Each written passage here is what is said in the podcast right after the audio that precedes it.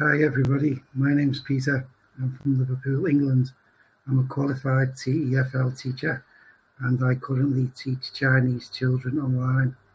My hobbies are sport, football, cooking, I love Asian food, walking and conversation.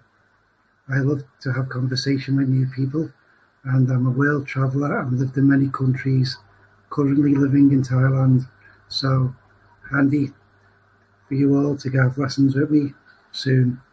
Hope to see you all soon in my class. Nice to meet you. Bye.